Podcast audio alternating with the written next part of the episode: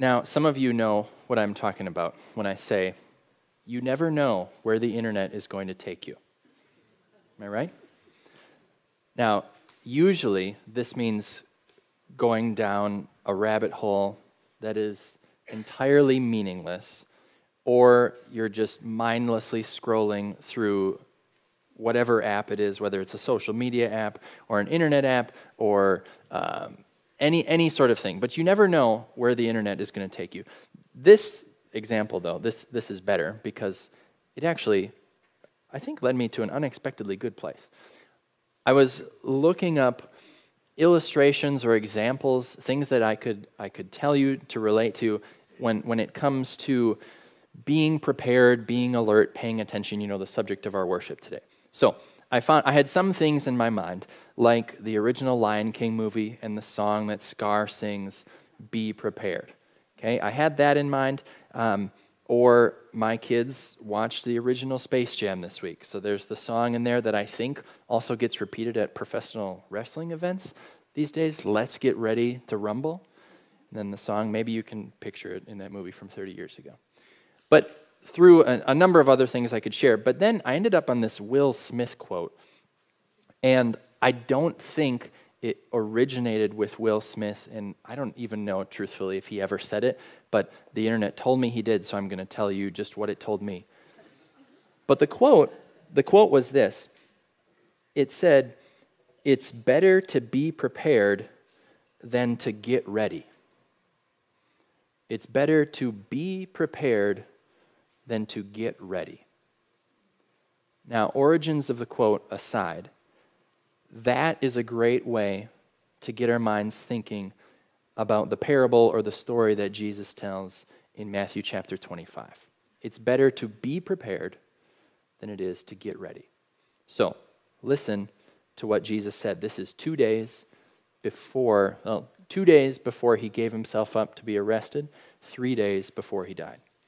Jesus said, At that time in the future, the kingdom of heaven will be like ten virgins who took their lamps and went out to meet the bridegroom. Five of them were foolish, and five were wise. The foolish ones took their lamps, but did not take any oil with them. The wise ones, however, took oil in jars along with their lamps. The bridegroom was a long time in coming, and they all became drowsy and fell asleep. At midnight, the cry rang out, Here's the bridegroom, come out to meet him. Then all the virgins woke up and trimmed their lamps. The foolish ones said to the wise, Give us some of your oil. Our lamps are going out. No, they replied, there may not be enough for both us and you. Instead, go to those who sell oil and buy some for yourselves. But while they were on their way to buy the oil, the bridegroom arrived. The virgins who were ready went in with him to the wedding banquet, and the door was shut. Later, the others also came. Lord, Lord, they said, open the door for us. But he replied, Truly I tell you, I don't know you. Now, Jesus is done with the story, and he says to the people who are listening, Therefore, keep watch, because you do not know the day or the hour. That's God's word. Now, I heard one pastor this week call this like a scene from a horror movie. The five young women banging on the door that's shut, maybe looking around, worried, sick. And they keep banging on the door. Hey, we're here. Let us in. Please let us in. You can hear it like they're getting panicked. They're getting, they really want to get in and the horror of it, not that they're in physical danger, but the horror is simply there's no answer. It's horrific. And then finally, someone says, No, I don't know you. And they're horrified. That's the ending. But it, it had started out a beautiful day a big day, a day of celebration. Like in those days, if this was a small town, like the town probably would have shut down. There was a wedding, the celebration, it was going to happen that night. And how it would have been was that the bridegroom, which we would just call that the groom, but back then they said bridegroom, the groom would be off getting ready with his friends. The bride would be probably at her parents' house. She would be getting ready with her bridesmaids, and there would be like they're just all gearing up for the celebration that would probably last a week. And there wasn't a set time for this to all happen. It was just whenever. And these 10 young women, they were out and they're waiting, and it's after dark because they needed torches now. There were no street lamps or the glow from businesses. The only light was these lamps or these torches that they had. And the lamps didn't last forever.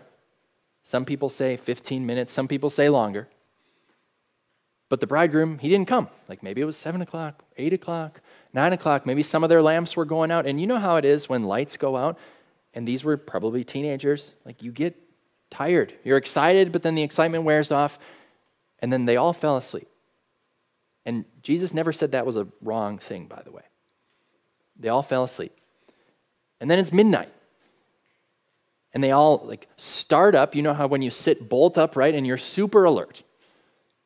Because the cry said, Hey, he's coming. He's finally coming. Right, why he was late, we don't know. Maybe he just ran late. Maybe this groom liked to make an entrance. Maybe he was playing one last game with his future bride. We don't know. But he came in the middle of the night. And they're getting their torches ready. Some of them had gone out. And five of them, in the excitement of the day, everything going on, Five of them had remembered hey, I don't know how long I'm going to be out there. I'm going to need some extra oil for fuel to keep my torch burning, however long this goes into the night. Five of them remembered, and five of them forgot. And so they did like, what, what I would have done.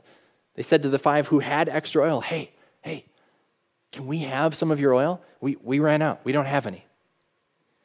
And it wasn't a mean thing that the five wise ones did. It wasn't a mean thing at all. It was just reality. They said, No, I'm sorry. Like, there might not be enough for both us and you. Because, think about it.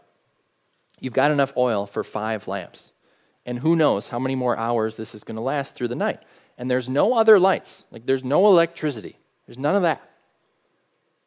So you have enough oil for five lamps to go all night. Well, if you split it up, and you put it with 10 lamps, well, at some point, maybe 15 minutes, maybe an hour, maybe then all the lamps go out. And then there's no light. And you can't have a good wedding celebration if everybody is in the dark. So the five wise ones, they weren't being mean, they weren't doing something wrong. They were doing it out of love for everybody. They said, "Sorry, we can't we can't give you some." But everyone must have been up and excited about this because it was midnight and they said, Go buy some. And normally, you couldn't buy oil at midnight, but it was, a, it was a great day. It was a wonderful celebration, so everyone was up. And so they said, Okay, we'll hurry. We'll hurry and go. And then the horrific part. While they were gone, the groom came and they started this week long wedding banquet. And here's where Jesus makes an abrupt turn he stops talking about a random wedding. And when these five young women get back and bang on the door, he changes. He changes from talking about the week long wedding banquet in Israel to talking about the eternal wedding feast that will never end. Because they get back and they say, Lord, Lord, open the door. They don't say, groom, groom. They say, Lord, Lord, open the door. And he says, No, I don't know you. And then Jesus, he gives us the point. He says, Keep watch. You don't know the day or the hour. And the picture is Jesus is the groom coming to you, the one he's chosen as his bride, and he signed his wedding contract in blood. And you don't know when he's going to come. So Jesus says, Keep watch. In other words, when Jesus comes back the second time, if his grace hasn't been received already, it can't be then. If you're not already prepared when He comes, it is then too late to get ready. Better to be prepared than to get ready. Jesus said, keep watch. Now, I'll be honest, it is, it could be a bit odd to proclaim this here in a church. This is a little different than what Jesus was doing originally on Tuesday before he died. Because there, most of the people he was talking to, they, they were not prepared. They did not believe in him. They didn't think that he was who he said he was. But the vast majority of you, maybe everybody in here, you are prepared in the sense that you believe who Jesus is. You trust that he's the Savior who came and took away all your sins and gave you his perfection. And you believe that he's going to come back someday and take you out of this life to the life that is truly life. So it, it is a bit odd, because it's a different context, to say this in church to all the people who are here. Like maybe you're thinking in the back of your mind, oh, I wish I wish that person. Maybe you think that every Sunday. Like, I wish this person that I love were here. I wish this person who I don't know if they're a Christian or I know they don't know who Jesus is, I wish they were here. But it is still meaningful for all of you who are Christians who are, who are here. This is still meaningful because one commentator said that Christians are a lot like puppies. Any of you have puppies right now? I feel like some of you are in this stage. And yeah, there's a couple of you. Not dogs, not dogs, puppies. Okay? A puppy, now I've never had a dog or a puppy, but you can tell me if I'm wrong. But a puppy desperately wants to please their master, right? They love their master. They drool when they see their master. They want to do every single thing that their master asks and squirrel, ball. Like puppies get distracted incredibly easily. Like I said, I've never had one, but that's what I hear. Puppies get distracted, even though they hang on their master's every word, they desperately want to do what their master says. And the commentator said Christians are just like puppies in a lot of ways if, if you're a Christian, you desperately love Jesus. You want to do every single thing that he says. You would never straight up say that something or someone else is more important than Jesus in your life. If you're a Christian, you wouldn't say that. And squirrel, ball, except maybe it's more like work, school, hobbies, family, activities, holidays, pursuing financial stability. What is it? What's the thing that is like your squirrel or your ball that distracts you? We've all got them. I've got them. And maybe it's just one thing here and another thing there. But maybe this could be a helpful way for you to identify what is the thing that you know, threatens to, even though you love Jesus, to pull you away from him and direct him elsewhere. And maybe if it keeps on pulling you, if it keeps on distracting you over and over and over and over again, maybe that thing would become your ultimate Lord or the thing you're ultimately chasing after. And maybe one way to identify it is if, and may, ask the people closest to you in your life. Um, if people look at you and you, they say, oh, that's the fill in the blank guy, or oh, she, she is that fill in the blank person. Like if they can so easily identify you with something that you do or something that you talk about all the time, maybe, I'm not saying this is the case necessarily, but maybe that would be the thing that Jesus is saying, keep watch. Watch that. Watch yourself. Watch your life so that that thing that distracts you for an instant here and there doesn't become the thing that takes all of your attention. In other words, don't rely on getting ready someday when Jesus comes back. No, keep watch, pay attention, be alert now, because he's coming to bring you to your own wedding feast. Now, this parable is a bit more complicated to dissect than lots of others because, well, because of a number of things. But the thing people, we're not going to get into that, it's too long. But people debate what's the oil? What's the oil in the parable? Some people say the oil is the Holy Spirit. Some commentators say the oil is faith in Jesus as your Savior. Some people say that the oil could be the good works, the Christian life that follows faith and having peace in Jesus being your Savior. There's, we, don't, we don't really know for sure, but in some way or shape or form, the oil has to do with faith some aspect of faith. If it's the Holy Spirit who gives it, the faith itself, or the works that follow faith. And if it's faith, what does it mean? Well, the parable shows us you need oil for yourself. You need faith for yourself. You can't ride the coattails of someone else's oil. You can't give your oil to anyone else. They need their own oil, their own faith. And number two is that you can never have too much oil. You can never have too much faith. And if you think you have enough, that's, that's when the threat of running out of it is there. You got to have extra. So, it's November what, 12th today? Thanksgiving is 11 days from now. Christmas is only a bit after that. Like somehow Black Friday started this last week you you know like like we we can get distracted at least i can get distracted any time of year but these next seven weeks through new year's may be the time when it is easiest of all in culture in church in our towns to get distracted. So in the middle of this jesus says keep watch. I'm going to tell you watch jesus.